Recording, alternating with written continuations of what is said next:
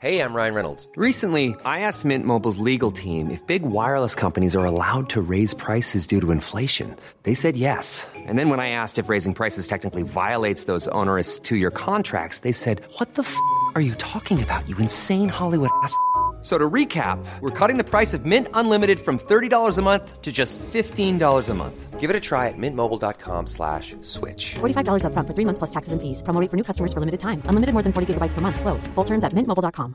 Hey, it's Ryan Reynolds, and I'm here with Keith, co star of my upcoming film, If, only in theaters, May 17th. Do you want to tell people the big news?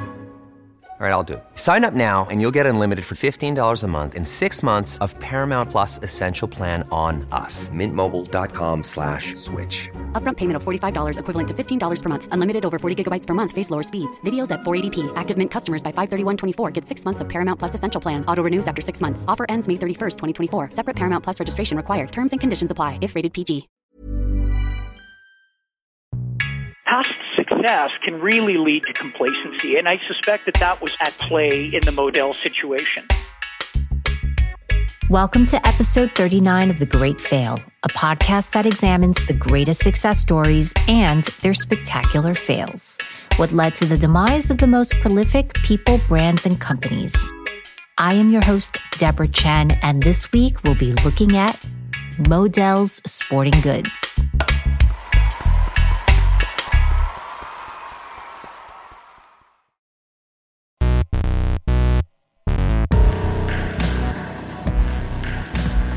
February 21st, 2020, Mitchell Modell, CEO of the largest family owned sporting goods retailer in the United States, was interviewed on Fox Business show Mornings with Maria when he made a shocking announcement. The owner of the 130 year old brand went on national television and asked viewers to help save the company from financial collapse.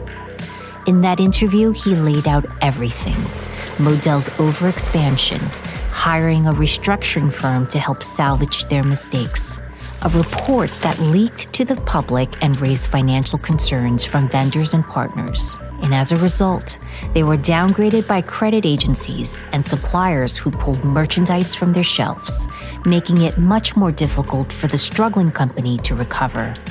Uh, this is one of the worst days of my life. He continued, fighting back his emotions as he spoke of the 24 stores that were just announced for shutdown. The reality of how dire the situation was became apparent in the last seconds of the interview. When asked how much money the company was looking for from investors, Modell gave his email address so that anyone with any amount of money could contact him directly.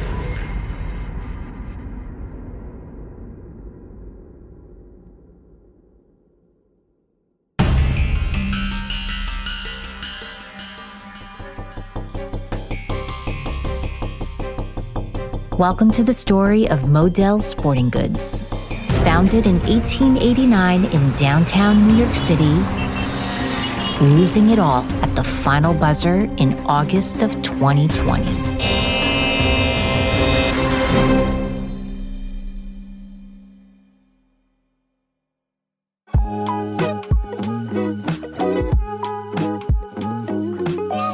Growing up in New York, Modell's was one of the staples for back to school shopping, starting from junior high school when I would take the bus from my house to Flushing, where it would stop on Main Street literally in front of Modell's, as if the commute was designed to get me, preteen Deborah, safely and swiftly to Modell's.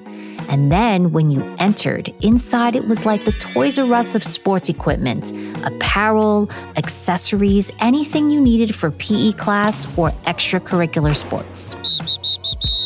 And if you had a favorite sports team from the Knicks to the New York Yankees, Modell's was the spot where you could outfit yourself with all the jerseys and merch you needed for the season.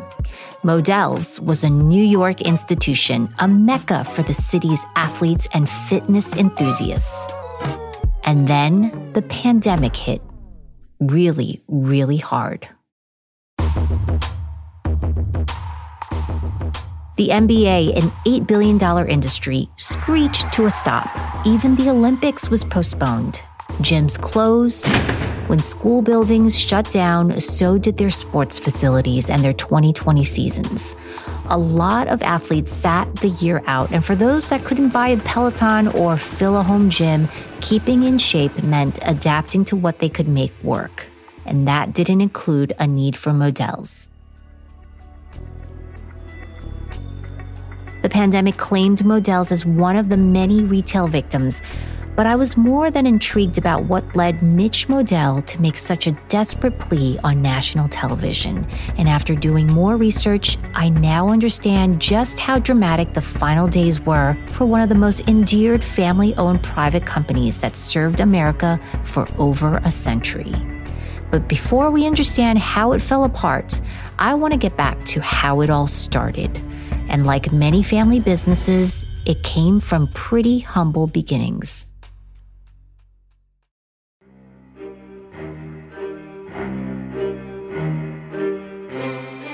For generations, the Modells ran the family business, beginning with Morris A. Modell, a Jewish immigrant from Hungary who got to start peddling hats and gloves near the port to European travelers disembarking from ships into lower Manhattan. The business was so successful that Morris opened his first store in Cortlandt Street in 1889. The store flourished and multiplied with each newer generation of the Modell, selling all types of inventory at a discount and operating under names like Modell's Shopper World and White Modells.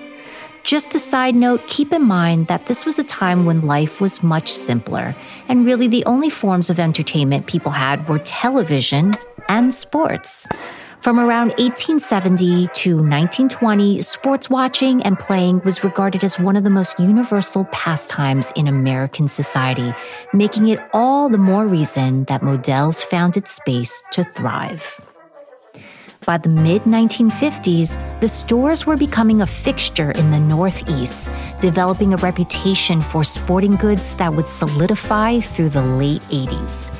In that time, it became what we know now simply as Modell's, and it was emerging from mom and pop to a retail giant. I felt like I watched it happen, and many of us who lived on the East Coast would remember the catchy jingle, Gotta Go to Moe's, that came out in 1994. Mitch Modell paid $25,000 to a New Jersey based marketer who brought him the song. Mitch took one listen and told the marketer, I don't want to see your storyboard because he was already sold on the hook. Mitch Modell took the helm as CEO in 2001, and under his leadership, they continued to expand into Pennsylvania, Connecticut, Massachusetts, New Hampshire, Delaware, Maryland, Virginia, and Washington, D.C. At its height, around 2015, the company was bringing in $765 million with about 150 stores and close to 4,000 employees. There was something really unique about Modell's that seemed to even stand up against the onset of e commerce.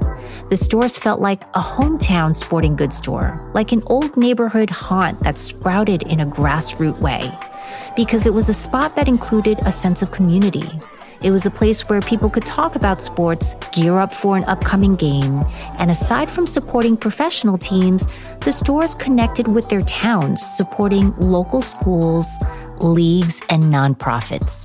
Becoming part of the community certainly contributed to each store's success, and it was a fundamental way for a large enterprise such as Modell's to maintain connection with its customer base.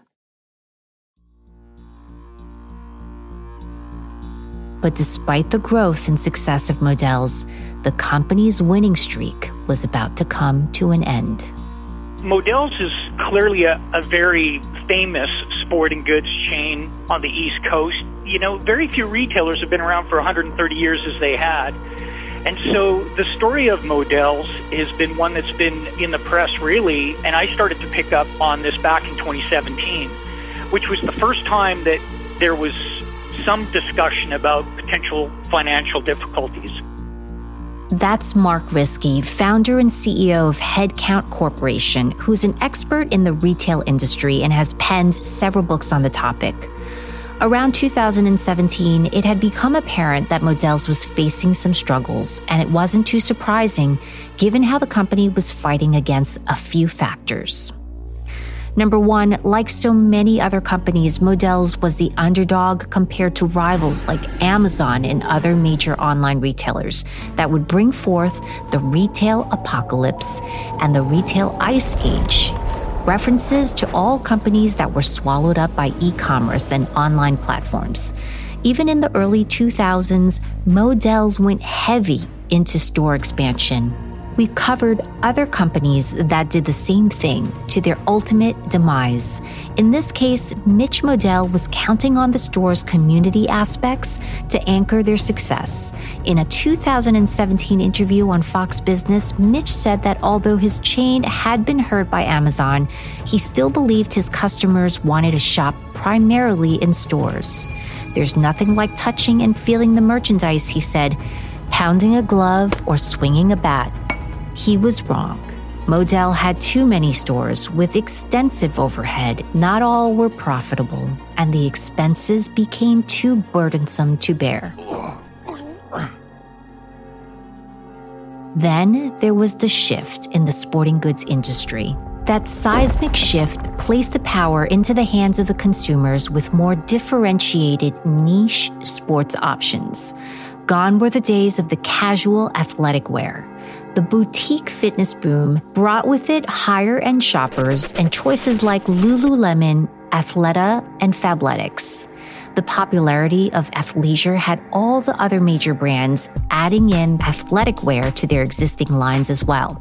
This gave consumers the power to buy from large box retailers like Walmart and Target, buy online with Amazon, or go somewhere more boutique. Some companies found a way to compete by being creative.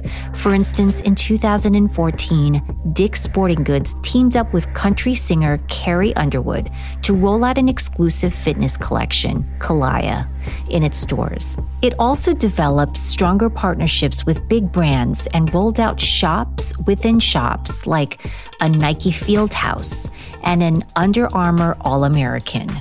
Unfortunately, Modell's didn't adapt like this. I think what was important about Dick's and how it compares to Modell's is that Dick's has evolved their services. They've opened up concept stores, smaller stores, used equipment stores. They've continued to push on store operation processes and marketing approaches, and in particular, blending the online with their brick and mortar experience. That's really what the market's been saying loudly to retailers even before the pandemic started. And that is you need to serve me in lots of different ways. So I don't think it's just about the physical locations. You know, in fact, in some ways, there was sort of a folksy charm about Modell stores. They were kind of cramped and, you know, not what we consider sort of an innovative store experience. But there was a certain charm to what they had, and as a smaller player with a, such a long history, I think they, they could have potentially really leveraged that history and legacy, and they just failed to do so. Modell's doubled down, even with declining sales, and continued to rely on its existing business model, hoping its customers would stay loyal even with all the newer options. Another challenge is that past success can really lead to complacency. And I suspect that that was also at play in the Modell situation. That Mr. Modell and the family that operated and the senior leaders had lulled themselves into the sense of we're a 130 year old enterprise, we're never going to go away. And uh, I just think that there's a cautionary tale in all this. A complacency that was killing its business slowly. And so in early 2019, Modell's engaged Global Investment Bank, RBC, in a Herculean attempt to sort out its financial woes. At that time, they were already starting to look at potential other strategic options. And according to an article in Retail Dive, they had engaged with RBC to look at potential buyers and had some 25 potential buyers that might have considered their business at that time. But it sounds like what happened is they were able to get some interim financing and then kind of moved off, almost like, well, we have the short term funding requirements, so uh, it's not as dire, so let's just keep doing what we have been doing for 130 years. ultimately all they did was prolong the inevitable. In May of 2019, Mitch Modell lent his company $6.7 million to avoid bankruptcy. But nearly a year later, he sat on Fox Business and asked for a crowdsourced bailout. I'd never seen anything like it. To have a CEO come out and essentially pleading to the general market and to customers, past customers, to help rescue their business. The irony of this is that had Modell's played up their tradition and used that as a point of loyalty and leverage and further engagement with their existing clients and to build new clients, I think they'd be in a very different place today. In response, many on social media remarked negatively, saying they were turned off by his vulnerability and that the pleas appeared to smell of desperation, which put off investors, especially when all of the company's weaknesses were laid out on national TV. The allure of the beloved retailer was shattered, and the list of reasons to financially back the company dwindled. Mitch blamed the lousy performance of professional sports teams like the Knicks, the Giants, and the Jets that impacted its bottom line sales. In his words, if the teams are lousy, you can't give the goods away, which struck a chord with many critics. I think what was really striking about the Modell's situation as things started to unfold, the kinds of rationale that was being put out by Mr. Modell in terms of the challenges his enterprise was facing. You know, unseasonably warm weather, a few less shopping days in the season, the futility of New York sports franchises and the impact that was having on his business. And, you know, when you go through and you look at the rationale that was being described, what you won't see is anything about his own culpability, the leadership team, the decisions they made. It was all about the outside factors that were causing his business to undergo negative conditions and so on and so forth. That vulnerable appeal was just a few weeks before COVID 19 shut down public spaces and dealt a blow to businesses across the board, ultimately proving that Modell's weak business model just couldn't stand up to the crisis of the pandemic. A threat many retailers continue facing even today. I think it goes to show how quickly things can turn for any retailer you can be quite successful one year, and then in the very next year, things can turn very quickly. And in part, I think that's a function of you know razor thin margins, which is what most retailers exist on even to this day. So, what are some of the takeaways from this? You know, COVID wasn't a complicating factor that killed their business on top of it because that's often cited as yet another circumstance in fact, it could have been the opposite. Dick's Sporting Goods, major competitor, saw record revenue and sales because of the lifestyle changes that, that came as a result of pandemics. People were becoming more fit and they were looking for sporting goods and bikes and equipment and the kinds of things Modell sells. But back to the plea. First of all, it was extraordinary that he made a plea like that on social media. Number two, the kind of plea he made, if only we can get past this next sort of round of financing, if I could just make a little money, you know, get a little money coming in. But by that time, they had already started to liquidate stores. Just think about that. Why should anybody put any money into this? And what confidence would they have that there'd be a successful outcome? I don't think any. And ultimately, that's how it turned out.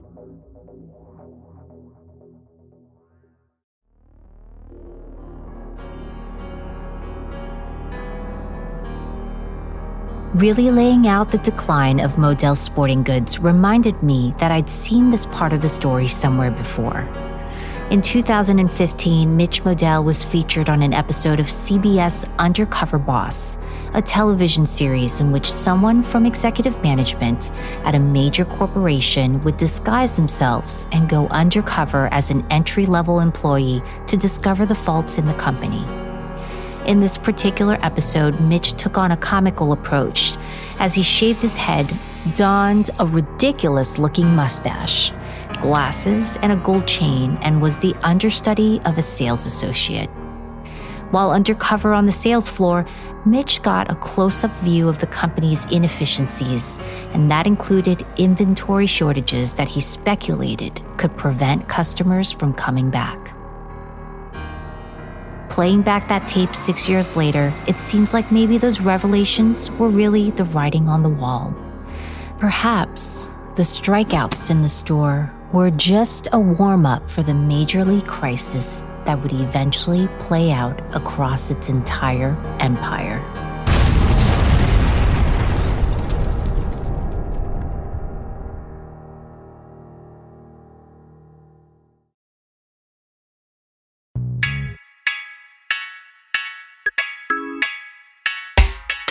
Special thanks to Mark Ryski for his contributions to this episode and sharing his expertise in retail analytics on Modell's.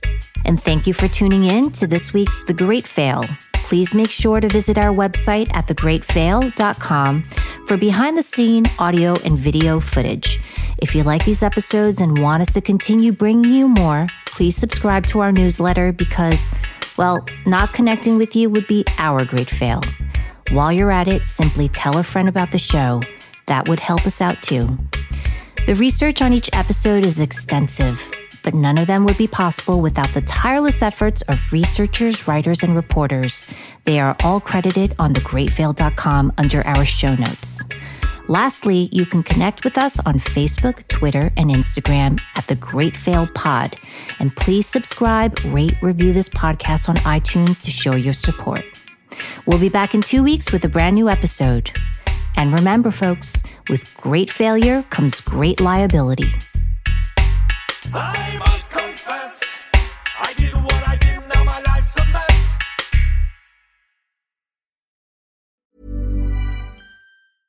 Hey, it's Paige DeSorbo from Giggly Squad. High quality fashion without the price tag. Say hello to Quince.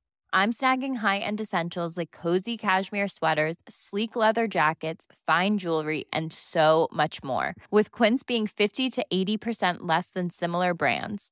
And they partner with factories that prioritize safe, ethical, and responsible manufacturing. I love that. Luxury quality within reach. Go to quince.com slash style to get free shipping and 365 day returns on your next order. Quince.com slash style.